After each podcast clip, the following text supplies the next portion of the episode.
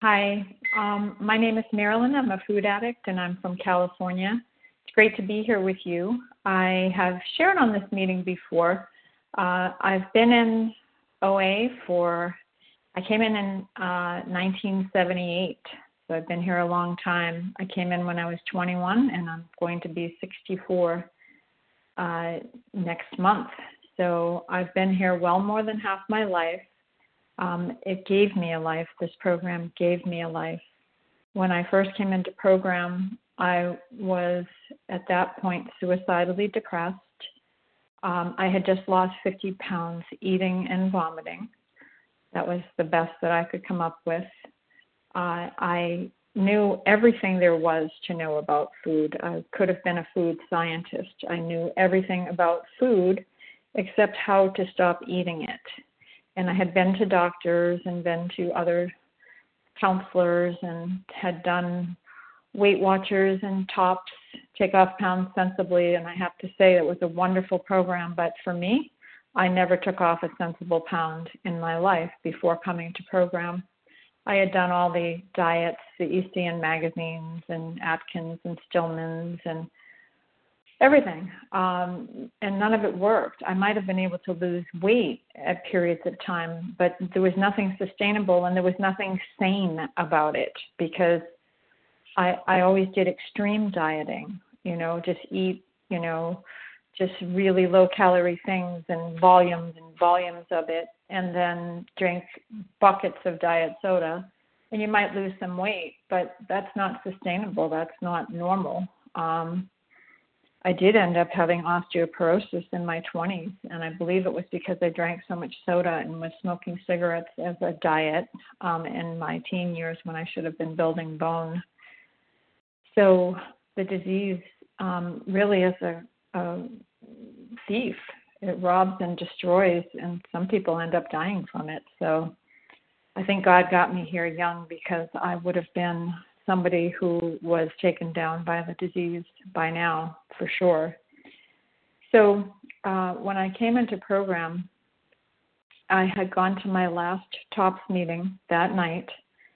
I lost 11 pounds that week. Um, I was at that point eating boxes of Ex-Lax um, with a flavored Ex-Lax, and I lost 11 pounds. And I, uh, they were all clapping for me, and I started crying. And a gal came up to me and she said, What's wrong? And I said, You have no idea what I did to lose this weight. And so she said, You know, I went to a meeting in Florida um, for weight loss. She said, It's for really extreme cases. And I can remember when she said that, I had this flicker of hope because I knew I was an extreme case. And she said, It's called Overeaters Anonymous. And that was a Monday night at my TOPS meeting in Massachusetts. And uh, that Friday night, I ended up going to my first Overeaters Anonymous meeting. Um, and I have never left. I, I never left. And God, in His great, great goodness towards me, gave me two people, the exact two people to be at that meeting. They were the only two people at that meeting. One of them had been a night eater and she was no longer doing it. And the other one was bulimic and she was no longer vomiting. And I was doing both of those things at that time. So it was like um, that was just made for me. Uh, I started in the Boston area where um, we didn't know as much as we knew over time. Uh, and I was definitely on the development team of every way to do this program that will not work. Uh, trying to do it without the tools. None of us were doing the tools. I mean, we would share at meetings. You know, the sharing would be, "Oh, I know I should make my calls. I'm not making my calls, but my my sponsor. Um, sorry, I'm getting a call here. Um, but my sponsor um, you know, she knows she should make them too. So that was the share. or the share on abstinence would be, you know, I uh, I I was abstinent for a while, but you know, I'm trying to get back on. I didn't eat as much, and uh, I'll be I'll be better tomorrow. Um, and that was the sharing. And because nobody knew um, back then, Uh, and I'm grateful today that um, the suggestion uh, came through program not to do any flour of any color or kind because at that time they were doing no white, no no sugar or no white flour. We were drinking soda till it came out of our ears. Um, they were people were using condiments. I was using condiments. I used to put so much condiment on food you couldn't even tell what it was. Um, and I have found that those things are triggers. Um, you know, a gal in program kept saying, keep your food simple so it doesn't sing and dance. Um, and so, you know, uh, in in in a period of time, people stopped eating flour of any kind or color or wheat. So it was no sugar, no flour of any kind or color or wheat, um, and no. For me, it became no condiments, uh, and I do use sea salt because I have low blood pressure. Um, but and no sweeteners um, because sweeteners really trigger the phenomenon of craving. Actually, um, in the body, it when you take sweeteners in, they hit your taste buds, even though they have no calories. Your blood sugar raises, and then it drops precipitously sometime later, and you want something sweet again, and that's not good for an addict. Um, the other thing I also found for me was a trigger was caffeine um, because caffeine is a neurostimulant and um, it is known um, to um, cause people who have a tendency towards anxiety to be thrown into panic, into anxiety attacks. And I don't know, I haven't met many food addicts that don't have a tendency towards anxiety. So um, for me, uh, not only is it addictive, it's in the physician's desk reference as a as a drug, and it's actually a national addiction. I mean, everyone jokes about it, um, but it's very expensive, multi-billion-dollar industry. Um, but for me as an addict, I have a sensitive nervous system, so it was better for me not to be taking a neurostimulant that would trigger anxiety. So that was and then plus when i was drinking coffee i wanted to put something in it. I wanted to put sweetener in it. I wanted to put some other you know kind type of thing in it to make it you know just like a shake or something. So i when i gave up that with god's help um and the the soda that was the beginning of having a quiet in between meals um you know that if the food is simple and plain and like god made it I was surprised at how good things tasted because I had condiments on everything. I did my entire growing up years before I came to program, but then in program there were other condiments that people were using, and uh, I, I I continued the tradition of covering everything um, in yellow and brown and shaking things on and and I'm grateful um, that I realized that those things are triggers. Try, you know, eat food the way it's made. You know, steamed vegetables, um, you know, broiled uh, meat or fish, or you know, cooked lentils or things like that. I was surprised at how good it tasted. I had no idea. Um, although you know if you're coming in new i would say to a newcomer that the palate needs to be changed. Um, that initially when i came in the food tasted like wallpaper paste because i was so used to having you know food with a top hat you know tap shoes and cane and singing um, that i it did take a while for the palate to change and for me to appreciate food that wasn't all doctored. Uh, but i'm so grateful that i went through that I also didn't know what it was like to sleep um, adequately in a nighttime, drinking all the caffeine I was drinking. Uh, and so I'm grateful that my body became healthier by letting go of these addictions that I had. Um, I I also came to realize that I suffered from major fear, doubt, and insecurity, which we know are the hallmarks of the disease that we learn in the big book of Alcoholics Anonymous, which, for if there's anyone new here, we change the word alcohol to food and alcoholic to food addict or compulsive overeater, and it all applies.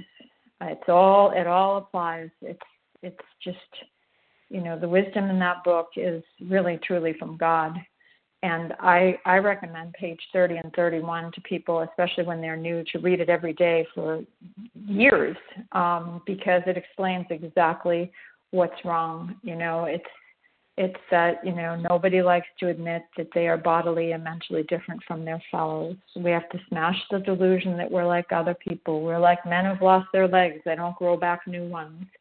Um, and that's really you know, and it and it talks about the pitiful and incomprehensible demoralization of the addict who wants to stop and makes every gallant effort, but on my own I couldn't do it. That's what the big book says. Lack of power, that was my dilemma.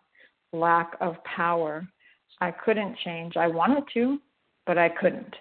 Um, and that's where the steps come in exact sweet sequence is to admit I'm powerless over food and my life is unmanageable. When I eat it, come to believe that a power greater than myself can restore me to sanity and make a decision to turn my life and will over the care of God as I understand God. And the sanity piece was, um, I even though I was like so crazy, I didn't. Um, the other thing, I didn't know how crazy I was until I had a period of abstinence, and I could look back and say, "Wow, whew, um, I was in trouble." But um, the sanity piece, you know, and I thought about it um, I wanted to be thin more than anything else, but yet at my highest weight, I was 120 pounds heavier. I wanted to be thin more than anything else, but nobody ever held me at gunpoint and made me eat. I did it.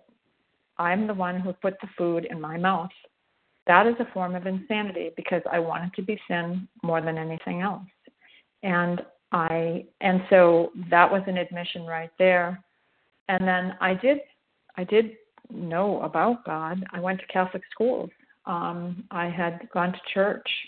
I had kind of left that in my teen years, but so um, it wasn't totally unfamiliar to believe in God and ask God for help. But I, I didn't really think that God. I thought pe- God was helping people starving in Africa, and He was like on to bigger things. And and plus, I had so little self esteem and so little self care. I couldn't imagine that God would care about me as an individual, as a you know, a speck on the universe, and I was so wrong.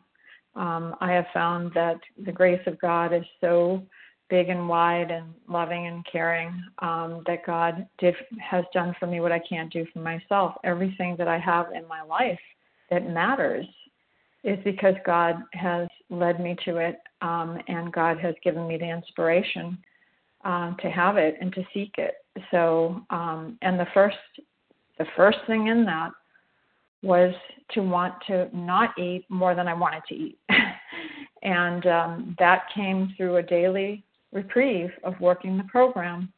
Um, God, that's I love on page 43 in the big book. It says that the alcoholic food addict uh, at times has no mental defense against the first bite. It must come from a higher power.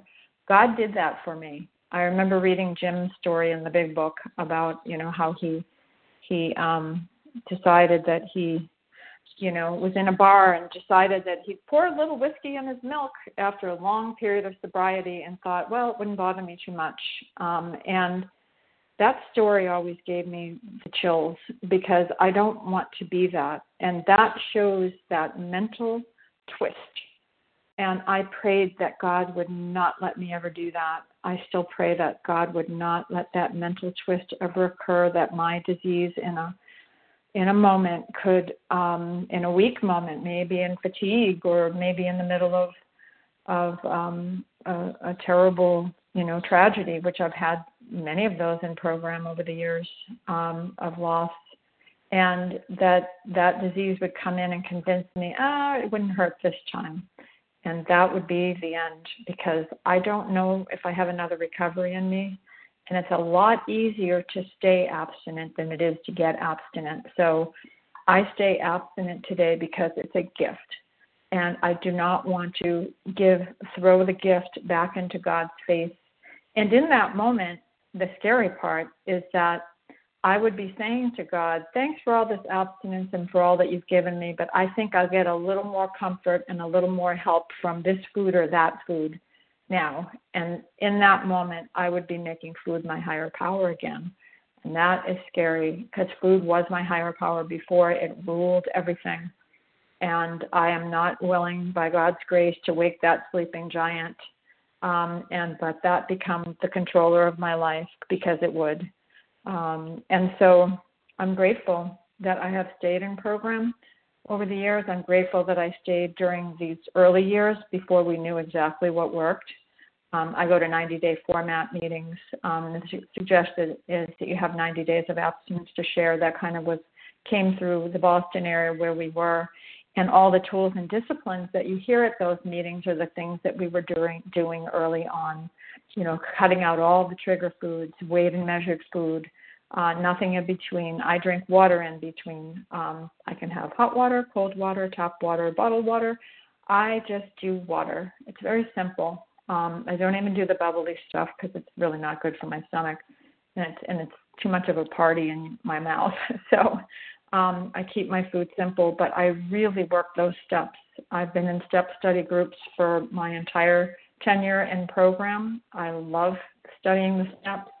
I like studying them in a group um, with people, which I've done for years, and uh, just the insights and the involvement in each other's lives and recovery is just just so. I mean, it's it's what makes everything that I do on a daily basis. Which you know, I spend a lot of time working this program, doing service, um, um, preparing food, and having everything.